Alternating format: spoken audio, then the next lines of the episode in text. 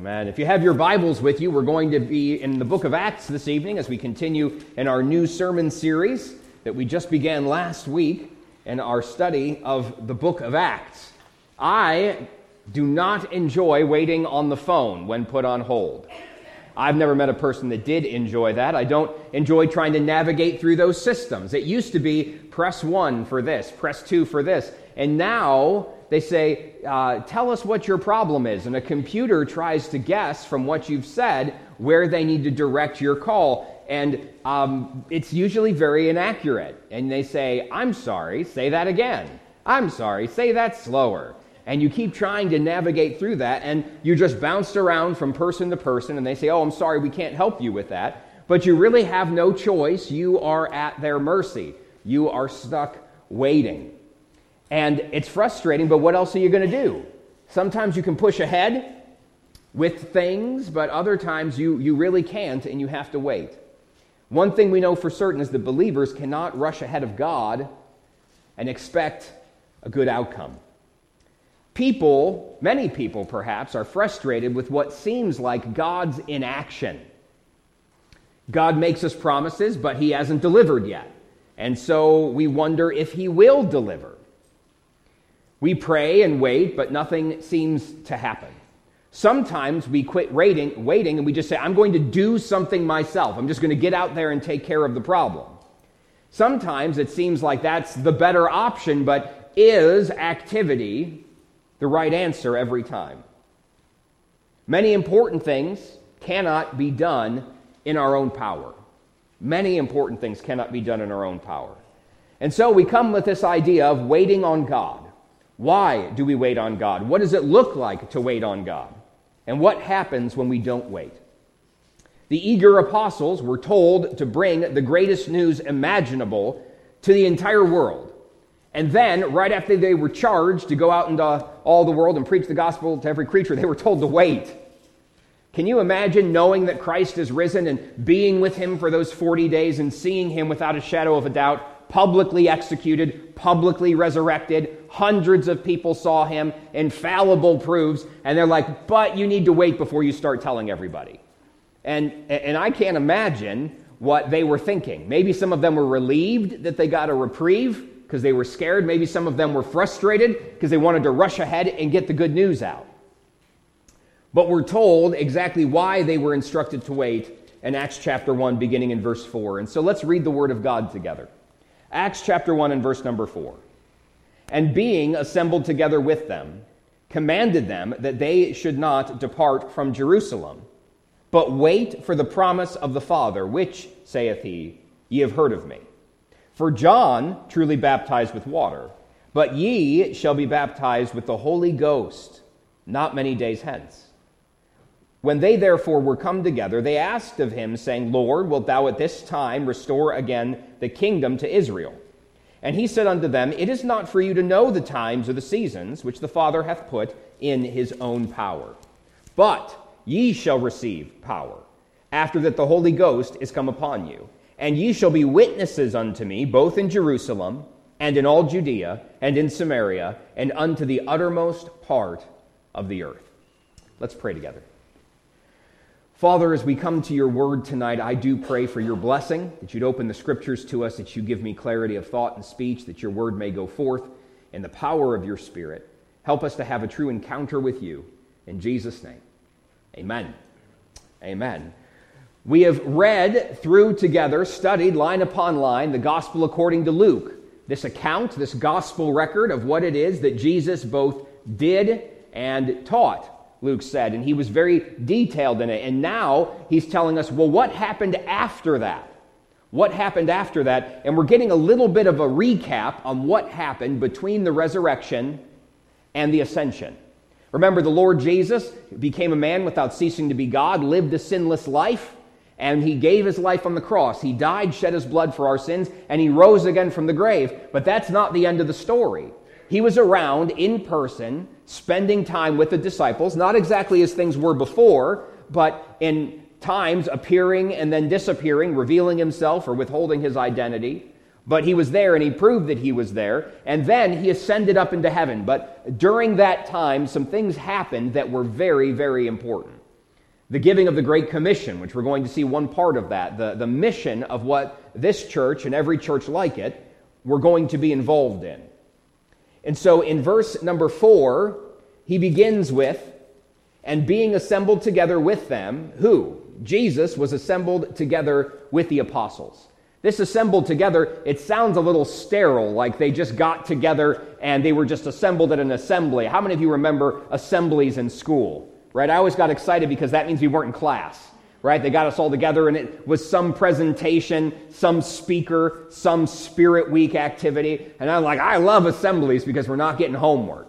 But that's a very, you're just sitting there as a spectator. This is actually a very close and endearing term. This is the idea of fellowship. They were probably sitting, they were eating together, they were spending time together, reminiscent of what they did before. Prior to the, to the death and resurrection of Christ, they were together almost all the time, except for the rarities when either Jesus would go off by himself or he would send them off in teams of two by themselves. And now they've gathered together in this very, very, um, loving way. I, don't know if you've ever had a chance to visit people uh, on behalf of the church here. And uh, how many of you have ever made a visit on behalf of a church, any church, into the home of somebody? Right? You've had a chance to do that? Uh, about how long did you stay? An hour? Anybody else? 20 minutes? They don't even let you in the house. You know, sometimes that happens. They're like, church, good night. I mean, I already came and visited you. Wasn't that enough? Now you want to come to my house? Well, I had a chance to travel as part of an initial like church planting effort into the area of Kurdistan, which was in uh, northern Iraq. And we made house calls all day. We visited houses all day long one day. Do you know how many homes we were in? two. One day was three and one day was two. Why? Because we were there for hours. Four hours in one home. We'd come in and they'd talk and they'd feed us and then they'd bring us tea and then they'd feed us some more and bring us tea and then they wanted to tell us all about their family heritage and we're all sitting on the floor on these pillows all around a very low table and I mean it's that, that's what they do all day long and we were in these very basic homes but of course they had flat screen TVs and 300 stations of satellite television including soccer which they loved. It was the most bizarre visiting experience I've ever been on but you sat around and you spent time and you talked. They didn't have a lot of money, they didn't have a lot of possessions, but they were very rich in their relationships. And that's the kind of richness we see that Jesus had among the apostles. And it says here that they were, in verse 4, assembled together, and Jesus commanded them that they should not depart from Jerusalem. Like we mentioned, they were in, they were in Jerusalem, they were gathered together, they were with the Lord Jesus. And perhaps some of them wanted to leave because they were scared. Remember, it wasn't too long ago that Jesus was turned upon by the people as a whole. The Jewish people, for a little while, were excited about Jesus, but they were just as easily manipulated by their leaders to turn against him. Maybe some of them were fearful. Maybe some of them were excited. But for whatever reason, it was not yet time to leave Jerusalem. There was something to be done while they were there. There was something to be done. And so he commanded them to wait. He says, but wait for the promise of the Father. Waiting is hard. Isn't waiting hard? Now, I don't know what you have waited for, but if you've waited for something for a long time, it gets harder and harder to believe it's going to happen. Sometimes you think it won't. You've prayed for it, maybe you've worked for it, you've sought after it the best you can, but waiting on God can be very difficult because His timetable is not our timetable. His ways are not our ways. And I think I know what the perfect time is for things to happen. Any of you think you know what the perfect time is? But God's timing is truly perfect. Look in Psalm 27, would you? Let's visit the Psalms together. Psalm 27.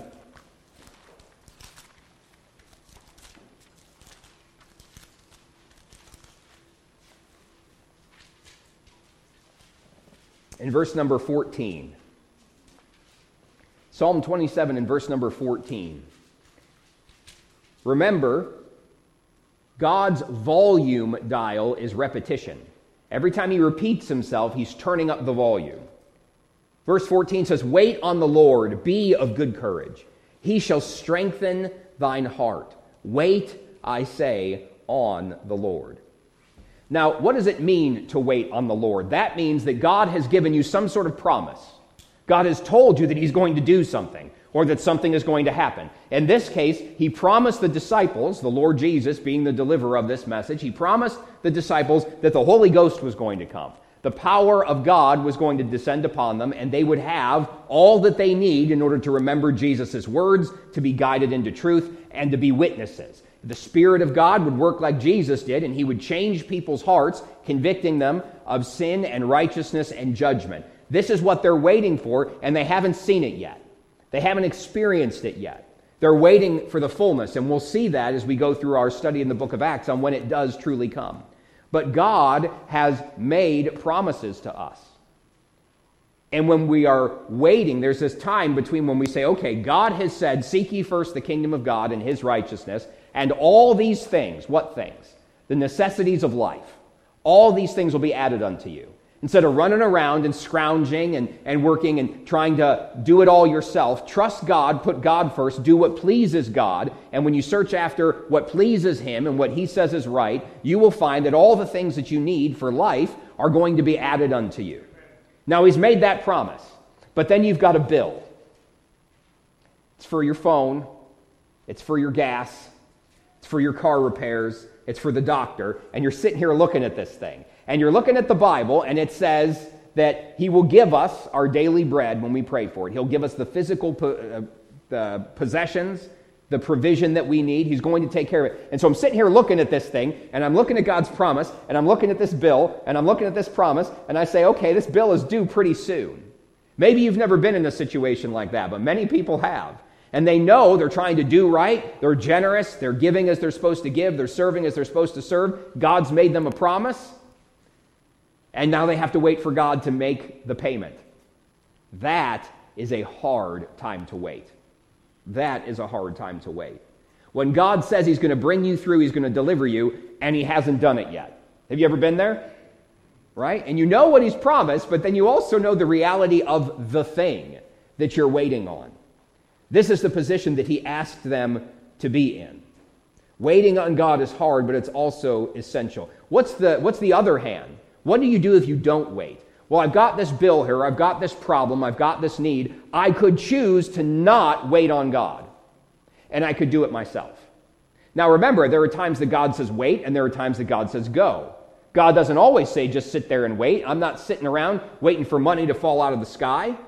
I'm waiting for God to open a door so that the need can be cared for.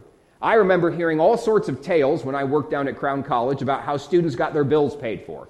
Some of them uh, God blessed their parents, and their parents were able to just write a check for their school bill. But many people, that was not the case. And God answered the prayers of them by perhaps giving them a student employment and helping to pay for their tuition, giving them a job. Someone, I mean, every once in a while, someone would just have a random check sent in to pay for all of their tuition and board, and, and they didn't even know who it was from. You see, all of these things happen, but a lot of times God's provision looked like hard work. An open door for a job to pay the bills, and it happened. So don't get the idea that we're saying just sit around, twiddle your thumbs, and God's going to solve all of your problems. But if the door is shut and you're waiting on Him to answer, kicking it open can be dangerous. Would you look in the book of Jeremiah with me? In the book of Jeremiah, we see what happens when we take the pathway of the flesh. And that's really the alternative is either we handle problems in the spirit and we wait on God and we do what pleases him or we take things into our own hands, making life hard for us and other people. In Jeremiah 17 in verse number 5, the word of God says this: Thus saith the Lord, cursed be the man that trusteth in man and maketh flesh his arm and whose heart departeth from the Lord. That is a convicting verse right there. He says it's not going to work out well for you at all if you decide that you're going to get all of your problems cared for by the strength of your own arm or the strength of man. There are many things that all of the money and all of the manpower and all of the coordinating and all the logistics and all the work that you could put into it, you could gather up people and it wouldn't do a lick of good unless God was in it. And in just a moment, God can do something so amazing, so powerful, that all of the efforts of man combined couldn't open that door. couldn't open that door. It says that your heart will depart from the Lord when you trust in flesh, when you trust in man. Verse 6 For he shall be like the heath in the desert, and shall not see when good cometh, but shall inhabit the parched places in the wilderness, in a salt land, and not inhabited. I have, have seen some sick looking bushes in my day. You ever seen a sick looking bush? The thing is scraggly. It's barely got any leaves on it. It's brown. No matter what you try and do, it doesn't work well. Have you ever seen land that has been salted? Back in Bible times, when someone would destroy a village and they wanted to make sure that nobody ever came back to that land, they'd find where they grew their crops and they would salt the fields. You know what happens after they salt the fields? Doesn't grow any food anymore. And so it's talking about this terrible place that you could be in, and you're dry, and you have no blessing, and you don't see good, you only see hardship. It's described as the wilderness in parched places. But in verse 7, blessed is the man that trusteth in the Lord, and whose hope the Lord is. For he shall be as a tree planted by the waters, and that spreadeth out her roots by the river, and shall not see when heat cometh.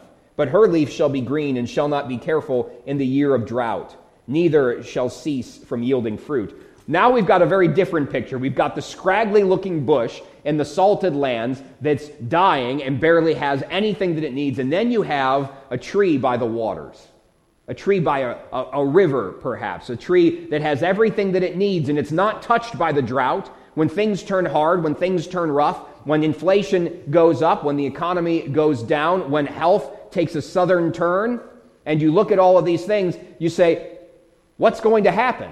Well, it depends on what you're trusting in. If you're trusting in the arm of the flesh, it's like you're going to be in a dry land and you won't see good.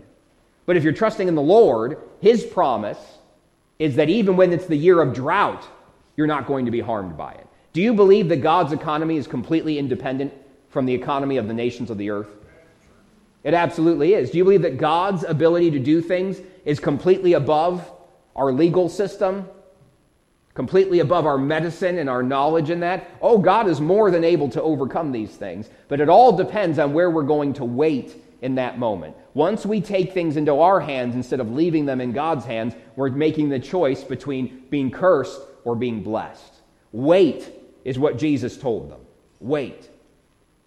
In verse number 5 of our passage in Acts chapter 1, it talks about baptism. For John truly baptized with water, but ye shall be baptized with the Holy Ghost not many days hence. When you get baptized, you get dunked, you get immersed. That's, that's literally what that word means. When someone gets baptized up here, at least in, in churches like ours, and we believe that it's the teaching of the Bible, it's believer's baptism. Someone must first be a believer in Jesus Christ, believing that he died for their sins, was buried, rose from the grave, and that they had personally asked Christ to be their Savior and forgive their sins. That's what it means to be baptized. I was christened, I was baptized as a baby but I was not a believer yet. And so once I understood what the Bible said, I decided I needed to be baptized after I became a believer. I became a believer at 18 years old, and I was baptized about two years after that. And so it's the same thing he's talking about how John, John the Baptist, baptized people. And baptism's an interesting thing. Did you know John didn't just come up with baptism? It's not something he just came up with. It was found a couple different places. In one place, when someone who wasn't Jewish became a proselyte. Right? So there were Gentile people that weren't Jewish, but they decided that the God of Abraham, Isaac, and Jacob was the true and living God, and they wanted to be part of God's people in the Old Testament. Oftentimes, there would be some sort of baptism that the proselyte would go through. In the same way that when someone picked a new rabbi as a teacher, especially during that period around Jesus' ministry, when there were lots of teaching rabbis wandering around with students, then, when they decided that they were going to follow one, they were baptized. And so, John was baptizing people, and they were going into the water, and it was a symbol, it was a picture of their repentance, of them wanting to come clean, of them wanting to be one of God's true people. But now he's talking about being baptized with the Holy Ghost. Today, nowadays, there really is very little difference between being saved and being baptized with the Holy Ghost it's really the same thing. It is something that happens at salvation. But there was something that happened during the early church when God made this promise and the Holy Ghost hadn't come yet because Jesus hadn't yet ascended. Once he was gone, the Holy Ghost came in power. They had everything that they needed in the book of uh, in, in the book of Acts, we'll see at Pentecost, the Spirit of God came. They had the power of God. You and I, we don't have to wait for something. We don't have to wait for a second blessing. We don't have to wait to speak in tongues. We don't have to wait from some sort of sign gift. This is something that happens immediately for us now. But they were waiting for the fulfillment of this promise. And the Holy Ghost was going to immerse them. They were going to be completely filled with the Spirit of God. I want you to know that the Holy Spirit is just as much God as God the Father or God the Son. And so this is not just uh, like a power source, right? This is not like the Force from Star Wars. This is the person of God Himself living inside of believers. And they had such an amazing task that they had no hope of doing it unless they were going to have the, the presence of God and the power of God in the person of the Holy Spirit. The book of Acts is really about the continuing work of the Lord Jesus Christ in the person of the Holy Spirit, seen in the lives of the apostles, seen in the lives of those that have been sent out. And so they're going to be baptized. The church had been gathered together, but it was yet to be empowered, and it was going to happen soon, not many days hence. Verse number six. When they therefore were come together, they asked of him, saying, Lord, wilt thou at this time restore again the kingdom to Israel? Boy, I'm glad they asked this. You know why I'm glad they asked this? Because it showed that they really didn't get it. They showed that they really didn't get what was going on. That makes me feel better because there are moments when I really don't get it. There's probably more moments when I really don't get it than there are moments when I really do get it. That God has said something and I missed it. God had said something and I don't understand it. What are they talking about? Well, the apostles are here with Jesus, and Jesus is telling them about the power of the Holy Spirit and how it's coming. And they say, Are you going to restore the kingdom? What's the kingdom? God promised that David and his seed would be on a throne forever from the Old Testament forward. And, and the, the children of Israel, because of their rebellion, had not had kingship over their own land in quite some time. There were a few periods in history where they weren't directly ruled over, but when they rebelled against God, when they started to leave God to follow the gods, little g, of the land, when they started to be like the people around them, the godless people, God sent messenger after messenger, that's what the prophets are, calling them to repentance, and God's people wouldn't listen. And so, over time, they were delivered unto their enemies, and they were ruled over by some foreign empire, whether it was the Assyrians or the Babylonians the Medes and the Persians, the Greeks, and finally now the Romans. And so the Jewish people had felt for so long, we are God's chosen people. We know what he did for our, our ancestors in the past. We know what he did for them in conquering the wicked nations. Why are we being ruled over by these wicked nations? And they were waiting for the Messiah to come so that the Messiah would deliver them from oppression, governmental oppression. And when Jesus came to deliver them from sins, when Jesus came as a Messiah who was dealing with the most important oppression, which was the oppression of the grave, the power of sin, when he came and he, he overcame, he conquered death, hell, and the grave, people were somewhat disappointed because they wanted the kingdom to come. And Jesus preached the kingdom, but when he offered it to the people, the leaders of the nation rejected him. They rejected him. And so now they're saying, okay, the Spirit's going to come. Are you going to restore the kingdom now? Are you going to go and boot out the Romans? Are you going to go and rule on David's throne from Jerusalem? Is this, is this the time that that's going to happen? Well, verse number seven. And he said unto them, It is not for you to know the times or the seasons which the Father hath put in his own power. He says, It's not for you to know that. Did you know that God doesn't tell us everything? Did you know that He doesn't want us to know everything? Does God know everything? Yes, He does. He is omniscient, He is all knowing. There's not a single thing that has ever happened or will ever happen that He's unaware of. We can't hide from Him. He knows exactly where we are, He knows the thoughts and the motives, the intent of our hearts. God knows all of these things, but He doesn't tell us everything. Did you know that the Bible doesn't have everything in it that ever will or did happen, but it has everything in it that God intended for it to have in it. Exactly as He wanted it to have. And He says here that God has cho- chosen to withhold some things. And you don't need to know that. In the next verse, He's going to tell us why they don't need to know that. But they were asking about something that was going to happen much later. The day is coming when Jesus will restore the kingdom. The church age, this time in which God is working through the local churches of the world in order to reach the world with the gospel and see disciples made, that time will eventually come to an end and the church will be caught up. It'll be raptured up. There will be a period of tribulation, of judgment, when God judges this wicked world. Oftentimes we say, God, so much wickedness is going on around the world. Why don't you do something about it? He will. He will. And praise God, we won't be here for it because when He pours His judgment out, it's going to be a terrible thing to behold.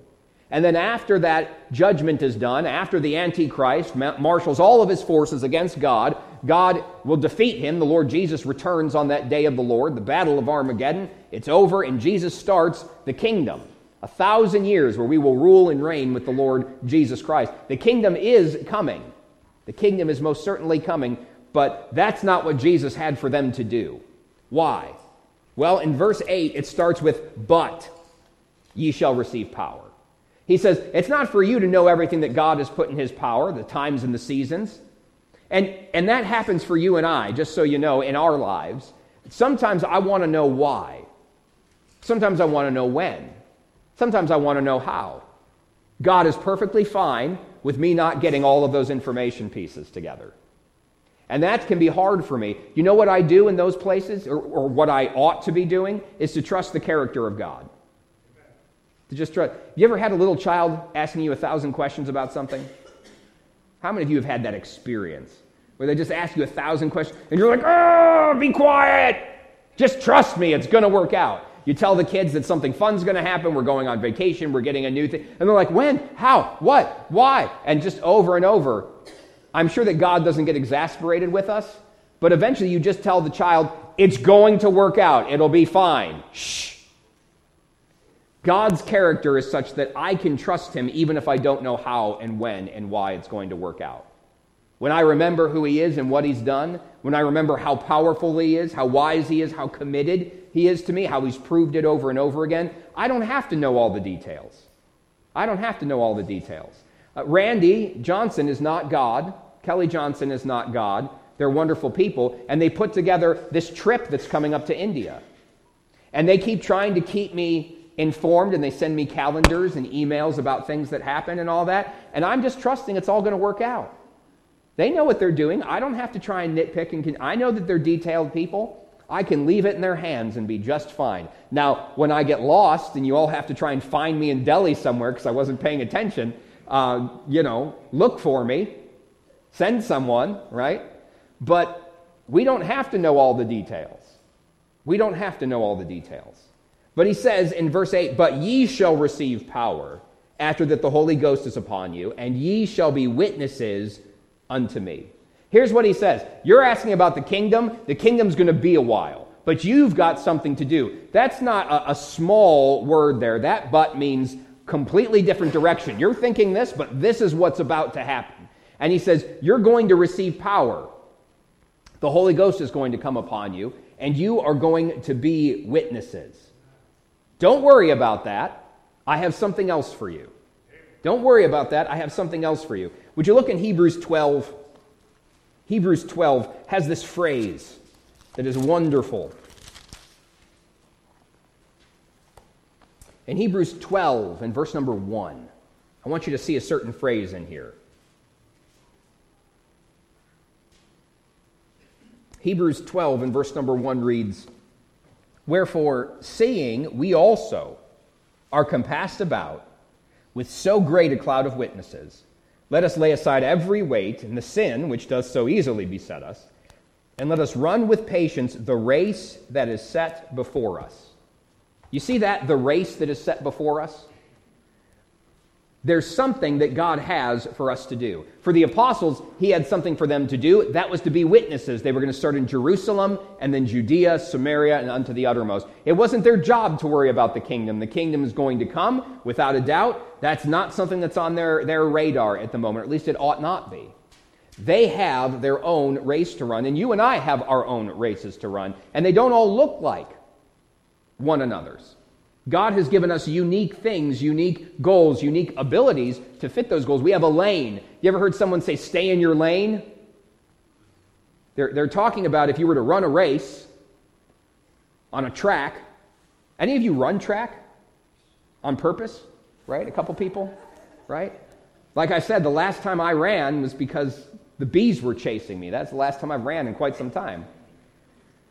But there's lanes inside of those race tracks. If you go to a high school, you'll see that the vast majority of them have a football field with tracks all around it that you can run on, and there's lines, and you need to stay in your lane or else you're going to run into the other runners.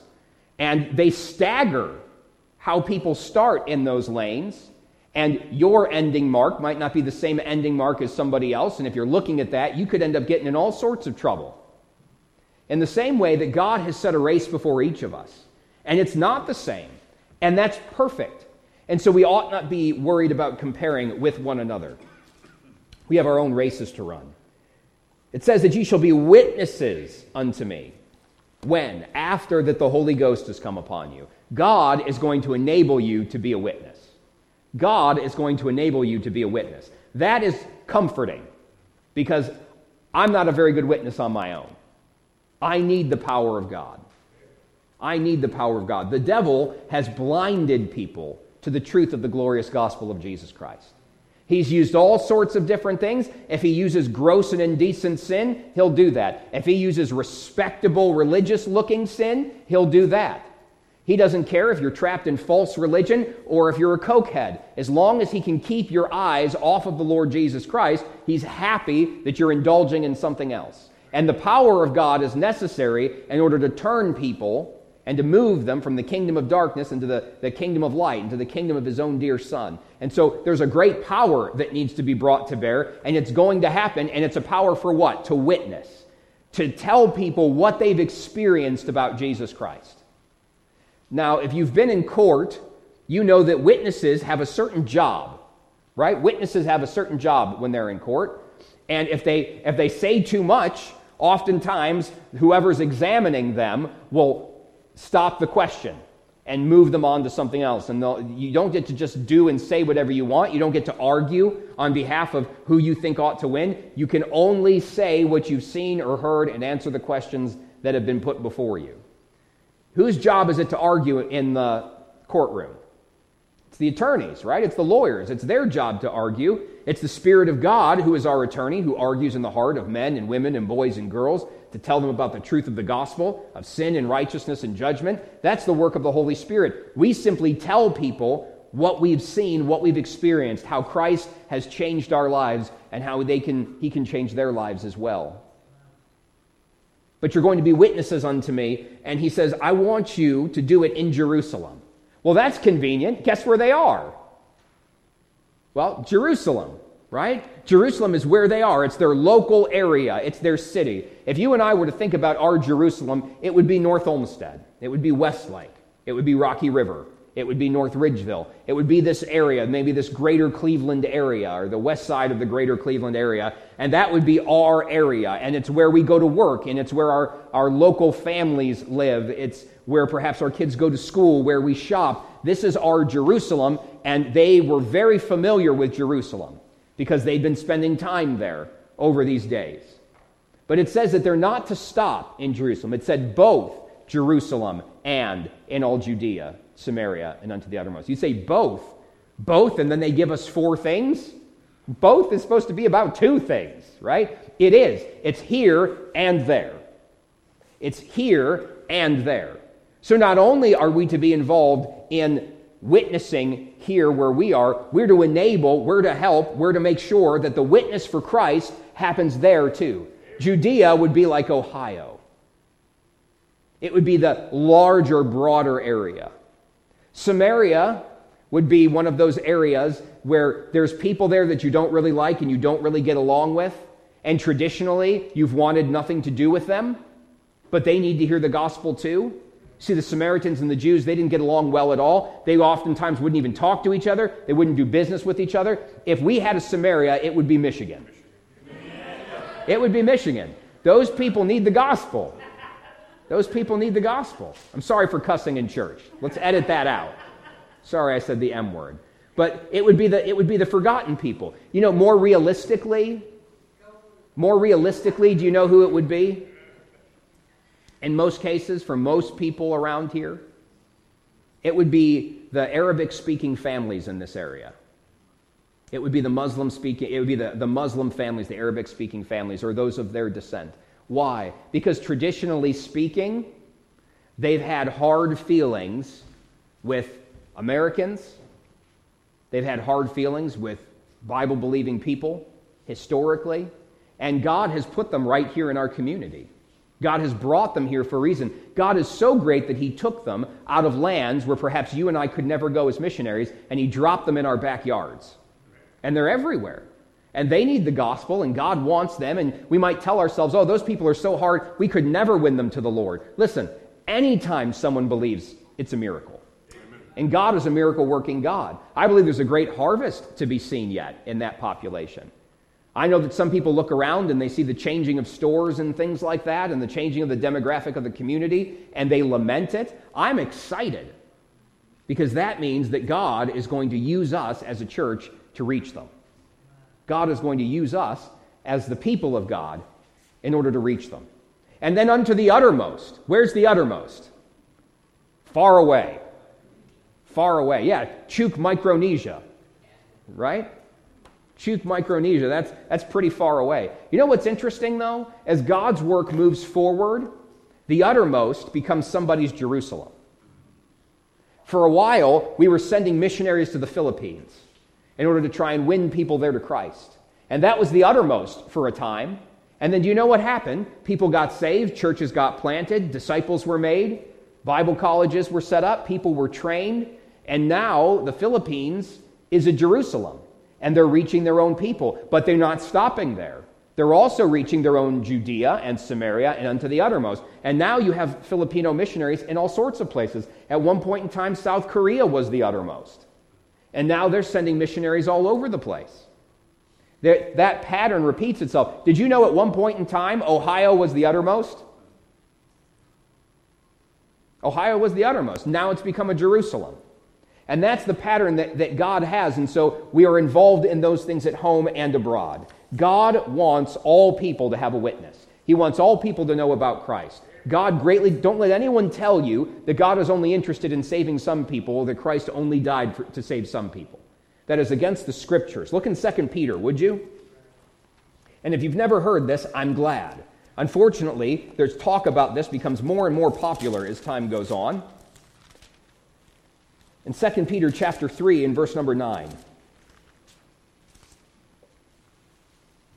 These are important verses. I want you all to know where these are in your Bible. 2 Peter chapter 3 and verse number 9. The Lord is not slack concerning his promise, as some men count slackness, but is long suffering to usward, not willing that any should perish, but that all should come to repentance says, Why hasn't the Lord returned yet? Why hasn't things happened yet? Why are we still waiting? Because he knows that when he returns, there's a door that's shutting. And there will be some left outside. And he's not willing that any should perish. His great desire is that all should come to repentance. Look with me in 1 Timothy chapter 2. In 1 Timothy chapter 2.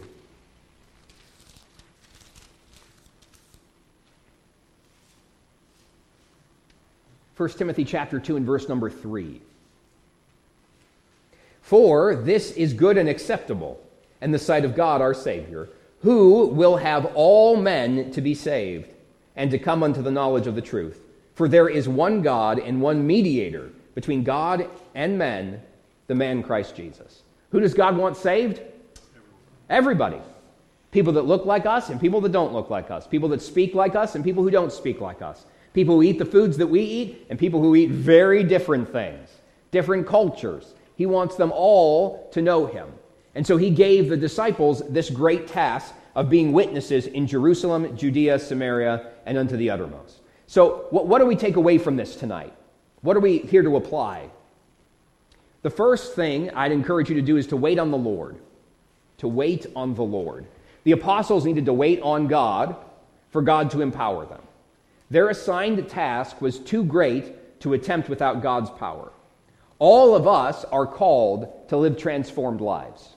We're all called to be with Christ. We're all called to be like Christ. We're all called to tell people about Christ. And that is a life that you and I cannot live in our own power.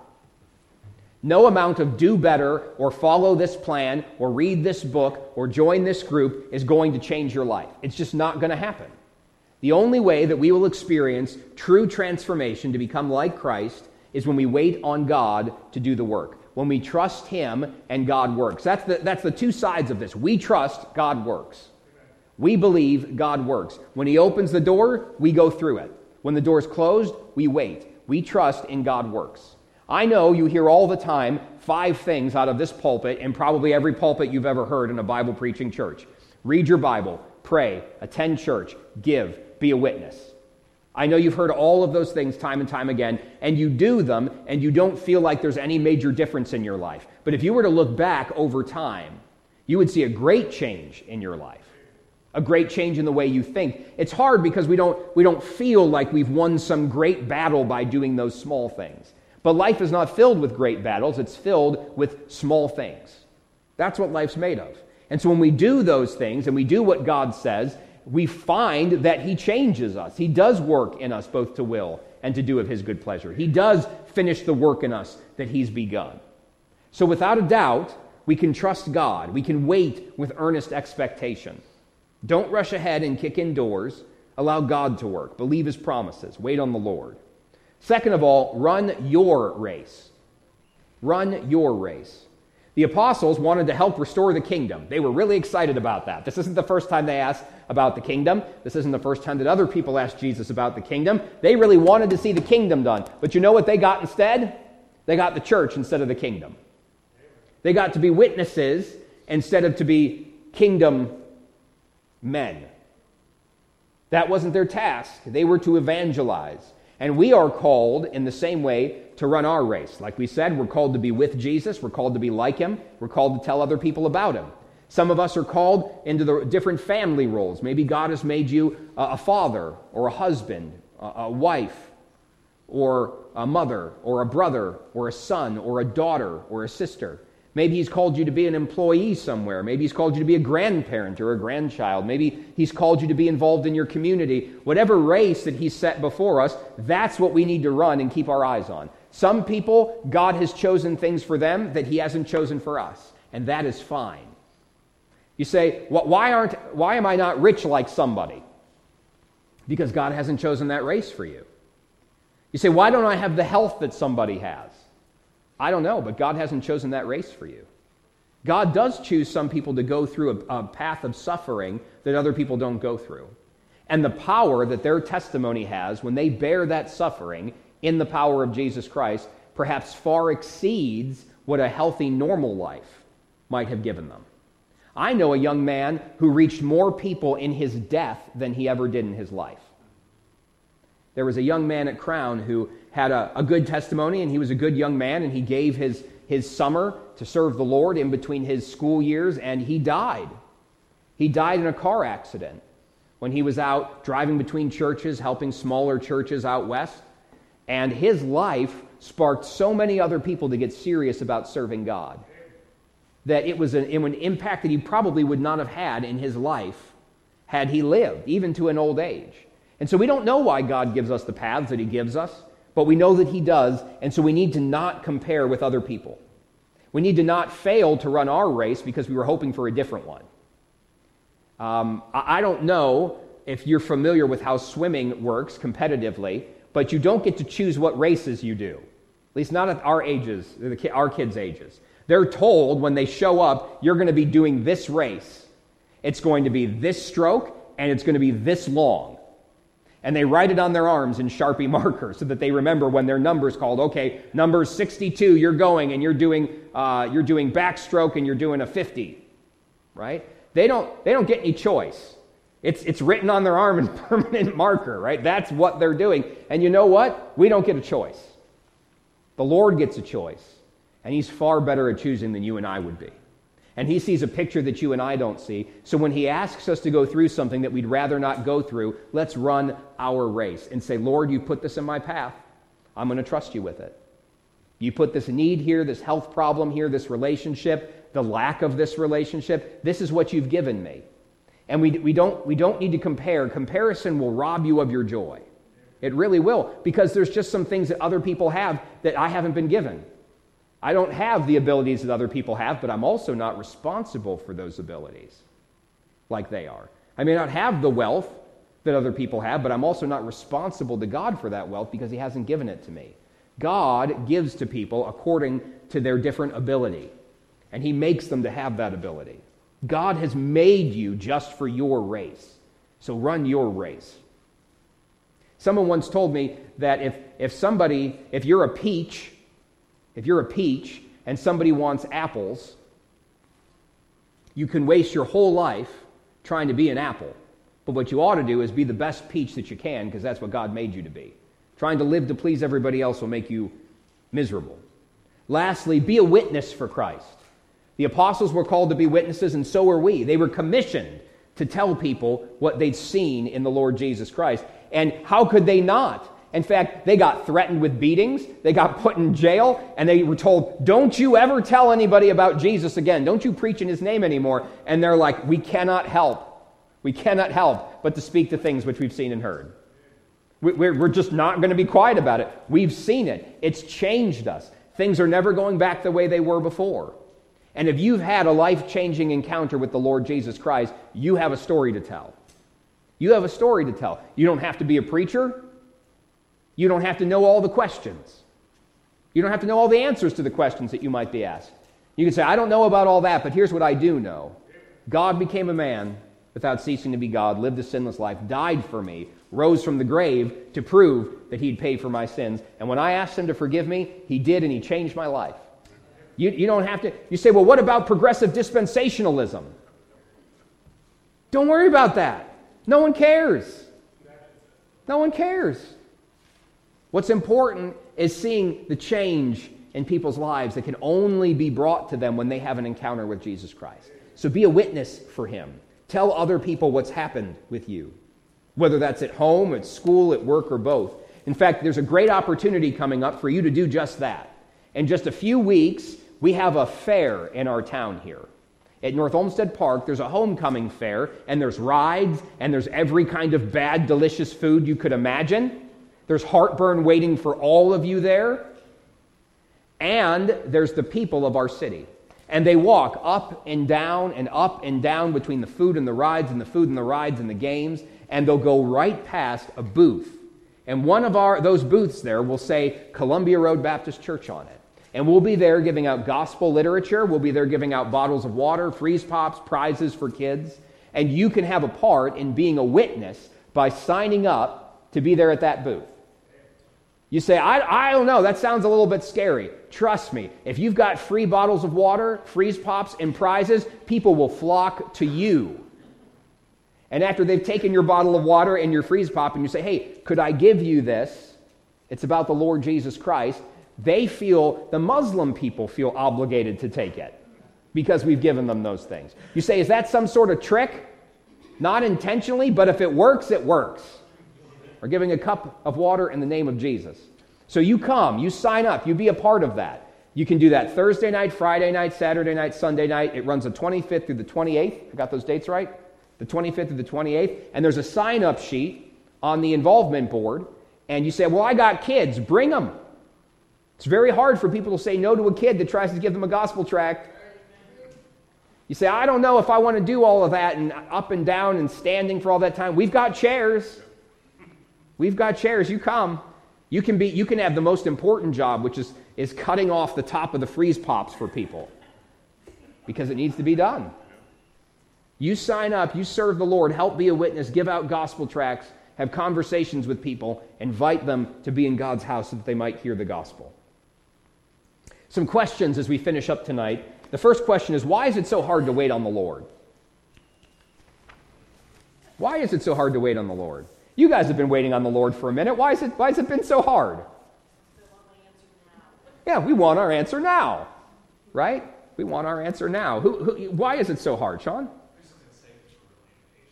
Because we're really impatient. Pastor Steve? tend to equate activity with success.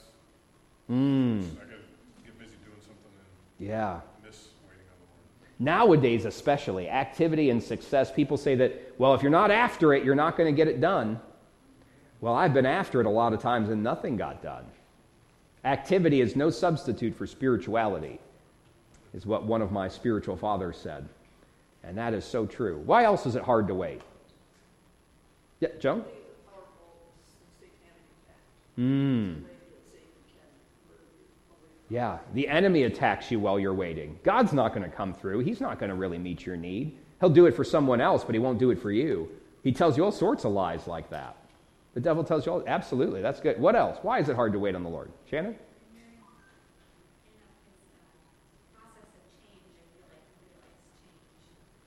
Yeah. In the process of change? Absolutely. Chris?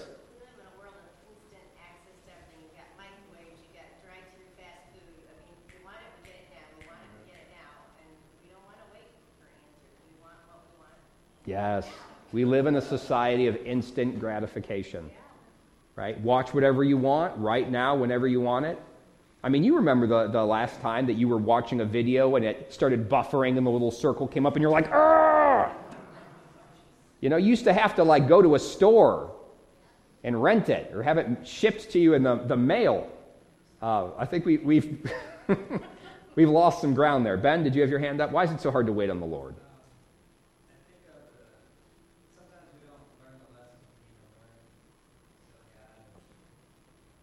Yep. Sometimes we don't learn the lessons. So we just keep having to wait. Won't move on until heaven. Those are all very good points. Very good points. What race has God given you to run? What race has God given you to run?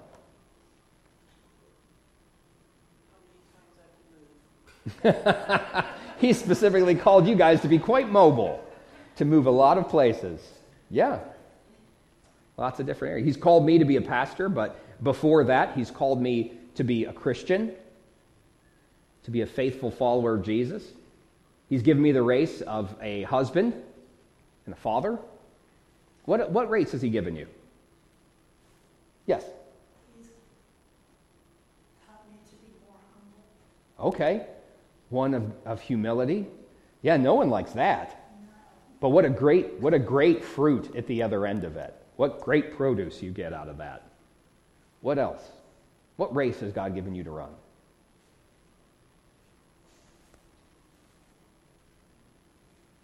You're all scared. Yeah, Ben?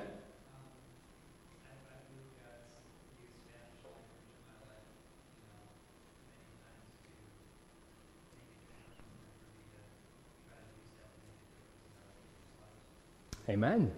He's put that in there. He's given that to you. Yep, Chris? As a nurse, he put me in a new job, a new place, a new mission field. Yeah. Not, not something you're particularly looking for. What race has he given you to run? Joan? I think it's amazing how our lives unfold and we can see sort of afterwards how the Lord has handled that. You know, um, giving me piano lessons for all those years as a Catholic, which I never played, and then becoming a Christian and being able to use that in the church. And then to work in psychiatry and, you know, a lot of psychology stuff, then to be saved. And he helped me with my husband's death to know what to do afterwards by using all that, becoming a biblical counselor. It's just amazing how it seemed to have been all set up, even though I knew nothing about it. Yes, it, unfolding is a great term. It's a great term. It's almost like there was a plan behind all of it. Wow, what do you know? What do you know? What are some ways that you can be a witness? What are some ways that you can be a witness? That you could be a witness? Passing out gospel tracts. Yeah? What's a way that we can be witnesses? Yeah, Dave? Door to door evangelism. What else? Sean? Talk with our friends and family about the Lord. How else can we be a witness? Yes? Bringing our friends to church. Absolutely. Yeah, Ron? Being patient in tribulation. Yes. living a life that shows the gospel as well as sharing the gospel with words. When people see you go through things, absolutely. Yeah, Joe? We had a nice conversation on my back deck with my neighbor who had lost her husband recently. Um, and my granddaughter Katie started it about her coming baptism. Ah. Conversation led into a whole witnessing thing, and it's interesting because her children are Christians. They still Catholic, and now this past Sunday, she went to church with her daughter. Hmm. So things are starting to maybe unfold for her. Yeah, sounds like a, a bit of a divine appointment there that God knew that her, her kids had probably been praying for her forever. That's very exciting. Very exciting. What else? How can we be a witness? You know something that, um, where is she? Sandy does? Where is Miss Sandy? There she is. Uh, sorry, both Sandys are sitting next to each other. Are you trying to make me confused? I notice whenever we get, whenever we get uh, bills here at the church and we have to mail back in a bill, you better believe that Sandy puts a gospel tract inside of that envelope and mails it so that some worker somewhere that has to open it has no choice but to look at that gospel tract and know that it's there. I know some people that just take every return envelope that they get. You know how people prepay for, and they just, whenever they get them for anything, even if they don't put back in the form that came with them, they just put a gospel tract in it and send it back. Yeah. Recently, a girlfriend of mine, her husband was killed on a motorcycle, and God, you, you know how I've been torn up over the whole losing John. I'm Mm-hmm. still not over I'm getting there. I don't, think I ever get over it, you get through it. And I actually was able to help her and told her to pray. The Lord will give you strength. And I told her different Bible passages that Joan had me. And I said, read the book of Ruth. Mm. You know, I, I'm finding that I can help other women when they lose something that's so special to them. They That's right. You can pass on, you can help serve people out of your own experience, out of your own hurt. Yeah, God redeems that.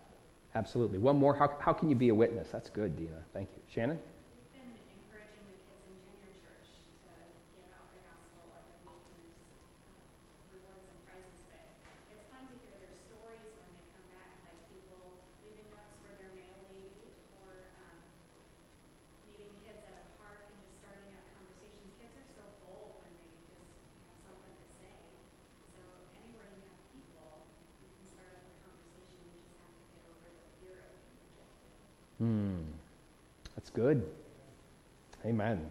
But ye shall receive power after that the Holy Ghost is come upon you, and ye shall be witnesses unto me, both in Jerusalem and in all Judea and in Samaria and unto the uttermost part of the earth. Let's pray together. Father, I pray that in this hour, as we've heard these things, that they would not just stay things we've heard, but that we would be doers of the word, not hearers only. I pray that you'd help us to wait on you, to believe that you're going to come through. Help us to keep our eyes on the Lord Jesus and to run our race. And may you bless us as we try and witness for you. In Jesus' name, amen. Amen. We're going to have a time of prayer.